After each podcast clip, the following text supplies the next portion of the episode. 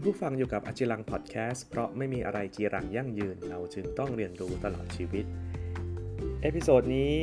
จะขอพูดถึงศัพท์คำหนึ่งนะฮะ ที่กำลังพูดถึงกันเยอะเลยในช่วงนี้นะครับ ก็คือคำว่า soft power นั่นเองนะ soft power แปลว่าอะไรนะฮะ เอางี้ก่อนมันมีคำว่า power แล้วมันก็มีคำว่า soft จริงๆ แล้วพอเราพูดถึง power เนี่ยนะฮะ power ในแง่ของพลังอำนาจนะครับ ปกติแล้วเนี่ยเวลาที่เราจะใช้สิ่งที่เรียกว่าอำนาจเนี่ยนะฮะมันมักจะมาพร้อมกับการใช้กำลัง ตั้งแต่สมัยก่อนล้วพอพูดถึง power เนี่ยมันก็ต้องนึกถึงการควบคุม การสร้างกฎระเบียบ การใช้กำลังเป็นลักษณะของการแสดงอำนาจโดยทั่วไป ซึ่งส่วนใหญ่เนี่ยจะเห็นอยู่ในสังคมทหารนะระบบของทหารเนี่ยจะเห็นการใช้อำนาจเนี่ยเยอะ แล้วก็ในประเทศที่มีการปกครองแบบอำนาจนิยมนะฮะ เช่นคอมมิวนิสต์ก็ดี หรือจะเป็นพวกมาร์กซิสต์เนี่ยก็ดีนะ ก็จะมีแบบคนที่มีพลังอำนาจ แล้วก็ออเดอร์ครับ ออกคำสั่งออกคำสั่งนะฮะ ซึ่งไอ้การใช้อำนาจในลักษณะนี้นะ จะเรียก hard power ก็ได้ มันไม่ได้นำไปสู่ผลลัพธ์ที่เราต้องการเสมอไปนะครับ เพราะว่าส่วนใหญ่แล้วเนี่ย อำนาจเนี่ยมันจะถูกใช้ในการในเชิงของการบังคับนะครับ แล้วคนที่ถูกบังคับเนี่ยก็ไม่ค่อยได้เต็มใจหรอกดังนั้นมันจะมีความต่อต้านอยู่เป็นพักๆนะครับ ถ้าการต่อต้านนี้ได้รับการสนับสนุนมากพอ ก็จะเห็นรูปแบบการต่อต้านอำนาจเหล่านั้น ไม่ว่าจะเป็นการประท้วงก็ดี หรือการทำสงครามก็ดีนะครับ เหล่านี้เป็นการต่อต้านการใช้อำนาจนะฮะที่พูดมาทั้งหมดนี้เรียกว่า hard power ซึ่งเป็น ลักษณะของการแสดงออกซึ่งอำนาจอย่างที่เราเห็นกันอยู่บ่อยๆ แต่ว่าพอโลกมันเปลี่ยนไปอะฮะ มันมีรูปแบบต่างๆ ในการปฏิสัมพันธ์กันระหว่างคนในสังคมมากขึ้น มีสื่อออนไลน์นะครับ ดังนั้นเนี่ยมันก็มีรูปแบบของการใช้อำนาจใหม่ๆ เกิดขึ้นนะ มีแนวคิดของการสร้างเขาเรียกว่า motivation หรือแรงจูงใจให้คนเนี่ยเห็นด้วย ให้คนคล้อยตาม แล้วก็ยินดีทำตามที่เราบอก ซึ่งหลายครั้งในรูปแบบนี้มัน work กว่าการใช้อำนาจข่มขู่หรือว่าใช้อำนาจควบคุมนะครับ ไอ้ที่ผมกำลังพูดถึงอยู่เนี่ยก็คือรูปแบบการใช้อำนาจที่เราเรียกว่า soft power นั่นเองซึ่ง soft power ส่วนใหญ่เนี่ยก็จะต้องมีเขาเรียกว่า content ด้านวัฒนธรรม หรือว่ามีทรัพยากรบางอย่างที่สามารถนำออกไปสร้าง soft power ได้นะครับ ยกตัวอย่างเช่น ประเทศสหรัฐอเมริกาหรือเกาหลีใต้เนี่ยก็จะมีเรื่องของธุรกิจหนังเพลงความบันเทิงต่างๆเนี่ยนะที่เอาไปใช้ในการสร้าง soft power นะครับ หรืออย่างประเทศฝรั่งเศสที่ใช้สถานที่ท่องเที่ยวหรืออาหาร หรือถ้าเกิดเป็นประเทศอย่างสแกนดิเนเวียนนะอย่างพวกนอร์เวย์สวีเดนฟินแลนด์เนี่ยเขาก็จะใช้ไลฟ์สไตล์ในการใช้ชีวิตนะครับปรัชญาในการใช้ชีวิตของเขาเนี่ยเป็นซอฟต์พาวเวอร์อย่างของประเทศไทยเองเนี่ยจริง ๆ แล้วประเทศไทยก็ก็มีซอฟต์พาวเวอร์นะครับผมยกตัวอย่างในสิ่งที่มันโผล่ขึ้นมาแล้วมันเห็นชัดๆเลยก็คือชุดประจำชาติ ผมเทียบกับญี่ปุ่นนะ อย่างญี่ปุ่นเนี่ยเขามีชุดกิโมโนถูกไหมครับ ชุดกิโมโนเนี่ยเป็นชุดที่เขามีความภาคภูมิใจ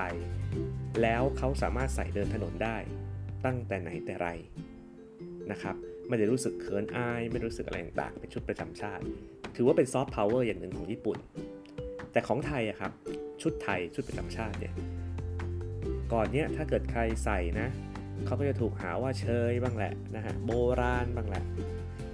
จนกระทั่งมีละครเรื่องหนึ่งนะเรื่องบุพเพสันนิวาสนะครับที่ออกอากาศทางทีวีเนี่ยแล้วก็ดังแบบดังดังโหดังมากนะซึ่งบุพเพสันนิวาสเนี่ยเป็นละครพีเรียดนะในเรื่องก็จะเป็นสมัยโบราณนะครับ ทุกคนก็จะใส่ชุดไทย ดังนั้นพอละครมันดังเนี่ยนะทุกคนก็อยากจะ follow ครับอยากจะตามรอยละคร นะฮะอยากจะทำอะไรที่มันเหมือนละครนะครับให้มันดูแบบ trendy ให้มันดูตามยุคตามสมัยนิยมที่เขาดูละครเรื่องนี้กันนะจะไปเที่ยวอยุธยาก็ดีกินอาหารแบบที่นางเอกทำกินในละครก็ดีรวมถึงชุดไทย หลังจากที่บุพเพสันนิวาสเนี่ย on air นะครับ ชุดไทยกลายเป็นชุดที่ทุกคนแบบอยากใส่อะนะ มีอยู่ช่วงหนึ่งเนี่ยรัฐบาลก็ถึงกับจัดงานปิดถนนให้คนใส่ชุดไทยเดินกันเลยนะครับ แล้วก็มีประปรายที่เราเห็นคนใส่ชุดไทยเดิน แต่ความรู้สึกของเราเนี่ยมันไม่ได้เหมือนแต่ก่อนแล้ว ที่รู้สึกว่ามันประหลาดเรารู้สึกว่าโอเคเขาใส่ชุดไทย แล้วเขาก็เดินถนนได้นะครับ เราก็ไม่รู้สึกว่าเขาแบบเฮ้ยบ้าหรือเปล่าหรืออะไรอย่างเงี้ยนะครับ เพราะฉะนั้นละครเรื่องบุพเพสันนิวาสเนี่ยก็ถือเป็นซอฟต์พาวเวอร์อย่างหนึ่งซึ่งสร้างอิทธิพลนะครับ แล้วก็ ก่อให้เกิดกระแสต่างๆ ที่ทำให้คนเนี่ยติดตามแล้วก็เลียนแบบนะชุดไทยก็เลยเปลี่ยนจากชุดที่เชยโบราณกลายเป็นชุดที่ใครๆก็อยากหามาใส่นะครับ อันนี้คือตัวอย่างของซอฟต์พาวเวอร์นะฮะทีนี้ซอฟต์พาวเวอร์ของประเทศไทยกับต่างประเทศเนี่ยทำไมมันประสบความสำเร็จได้แตกต่างกันนะฮะอย่างที่เกาหลีเนี่ย ต้องยอมรับเลยนะครับว่าซอฟต์พาวเวอร์ของเขาในแง่ของอุตสาหกรรมภาพยนตร์เนี่ยมันมันสุดจริง ๆนะครับ จนมันไปถึงออสการ์แล้วนะฮะหนังเกาหลีเรื่อง Parasite นะได้รางวัลออสการ์นะครับ เพราะงั้นสิ่งที่ทำให้เขาเนี่ยไปถึงจุดที่สูงสุดนะฮะสามารถสร้างซอฟต์พาวเวอร์แล้วก็รักษามันได้เนี่ยก็คือการสนับสนุนจากคนที่มีอำนาจอยู่นะครับอำนาจที่ว่าคืออำนาจในการบริหารนะฮะอำนาจในการตัดสินใจ อำนาจในการสนับสนุน เช่นอย่างรัฐบาลอย่างนี้นะครับ การที่ออกมาบอกว่าสนับสนุนซอฟต์พาวเวอร์แต่ไม่ได้มีกระบวนการหรือขั้นตอน หรือเข้าใจครับว่ามันต้องทำยังไงเนี่ยการบอกแค่ว่าสนับสนุนซอฟต์พาวเวอร์เนี่ยมันอาจจะไม่เพียงพอนะฮะเพราะว่าซอฟต์พาวเวอร์เนี่ยเป็นอะไรที่ค่อนข้างใหม่แล้วก็เป็นกระแสนิยม ดังนั้นถ้าเรายังมีสังคมที่ มีลักษณะของ conservative เนาะหรืออนุรักษ์นิยมจนเกินไปเนี่ยซอฟต์พาวเวอร์มันจะเกิดยาก รวมถึงการสนับสนุนที่ชัดเจนและจริงจังของรัฐบาลด้วยนะครับ ที่จะทำให้ซอฟต์พาวเวอร์เนี่ยเกิดขึ้นได้ ไม่ว่าจะเป็นการสนับสนุนเรื่องของงบประมาณก็ดี เรื่องของการโปรโมทก็ดีต่างๆ นานา ซึ่งหลายครั้งเนี่ยเราเห็นนะครับ เราเห็นความพยายามของรัฐ แต่ว่าหลายครั้งเหมือนเหมือนแทรกแซงครับเหมือนเข้ามากำหนดกะเกณฑ์ เรื่องของกระบวนการขั้นตอนมากจนเกินไป ไม่ว่าจะเป็นพิธีกรรมต่างๆ การ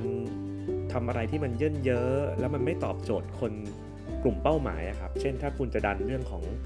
ภาคบันเทิง ธุรกิจบันเทิงเพลงหนังให้เป็นซอฟต์พาวเวอร์เนี่ย คุณก็ต้องปล่อยให้คนที่มีความชำนาญเรื่องของซอฟต์พาวเวอร์ด้านนั้นเนี่ยเป็นคนขับเคลื่อน การที่เราเอาตัวเราเองเข้าไปอยู่ในในใน การขับเคลื่อนนั้นนะครับบางทีมันก็กลายเป็นว่าตัวเราผู้ซึ่งมีอำนาจโดยชอบธรรมอยู่เช่น รัฐบาลที่มีอำนาจในการบริหารเนี่ยนะมันกลายเป็นเกรงอกเกรงใจกันนะครับ และสุดท้ายเราก็กลายเป็นรบกวน